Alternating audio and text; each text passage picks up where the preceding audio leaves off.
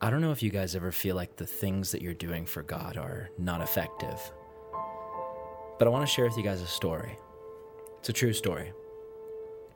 There was a small church in Atlanta, Georgia, and a man got up to give his testimony, and he shared how he first heard the gospel and got saved.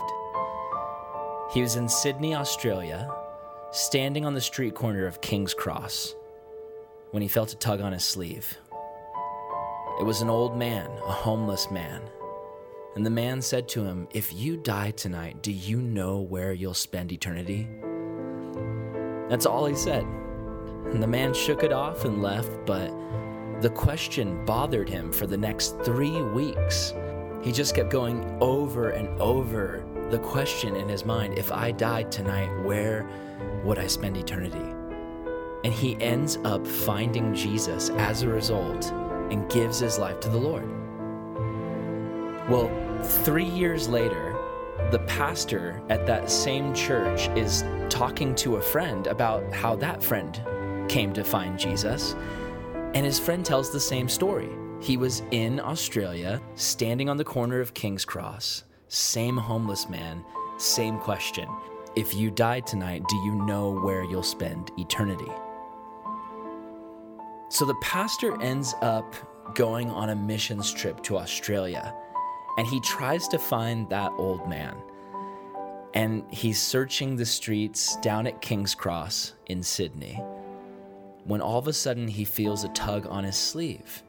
And it's an old homeless man. And, and the, the homeless man begins to speak. And the pastor stops him and says, Wait, I know what you're going to ask me. You're going to ask me, if I die tonight, do I know where I'll spend eternity? And the homeless man says, Yeah, how how did you know? How did you know what I was going to ask? And so the pastor begins to tell him the story about how there was a guy at his church who got up and gave his testimony. And it was this homeless man whose question caused him to find Jesus. And then how he met another person who had the same testimony of this very same homeless man and how the homeless man led him to Jesus. And and the homeless man hears this and he just begins to cry. He just starts to weep. And the pastor says, Why are you crying? And the homeless man says, I got saved 10 years ago and I wanted to tell people about Jesus. But it's so hard for someone like me to make an impact, a homeless person on the streets.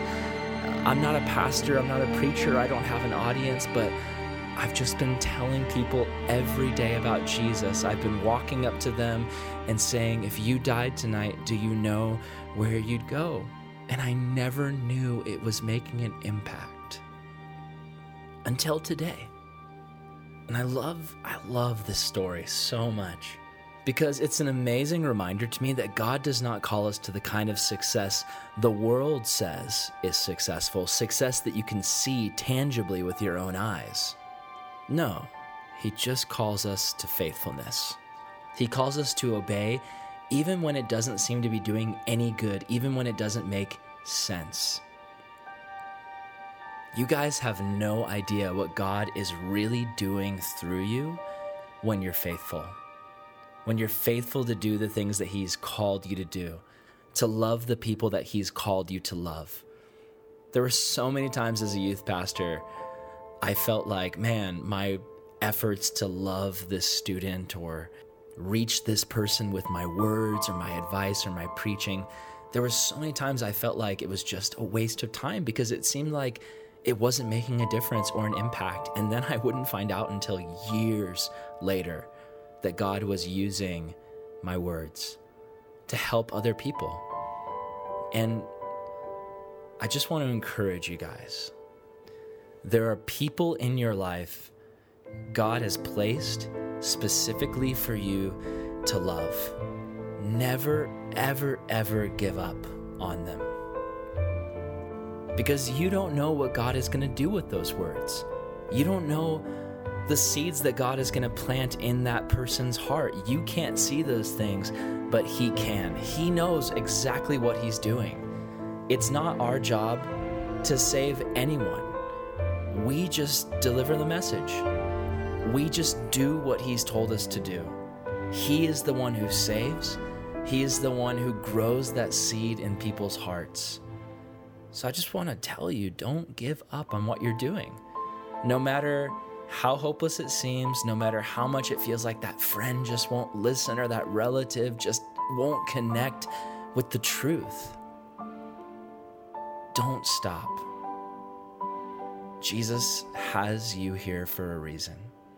He loves you, He wants to use you. Just open yourself up to what He's doing. I love you guys. and We'll talk soon.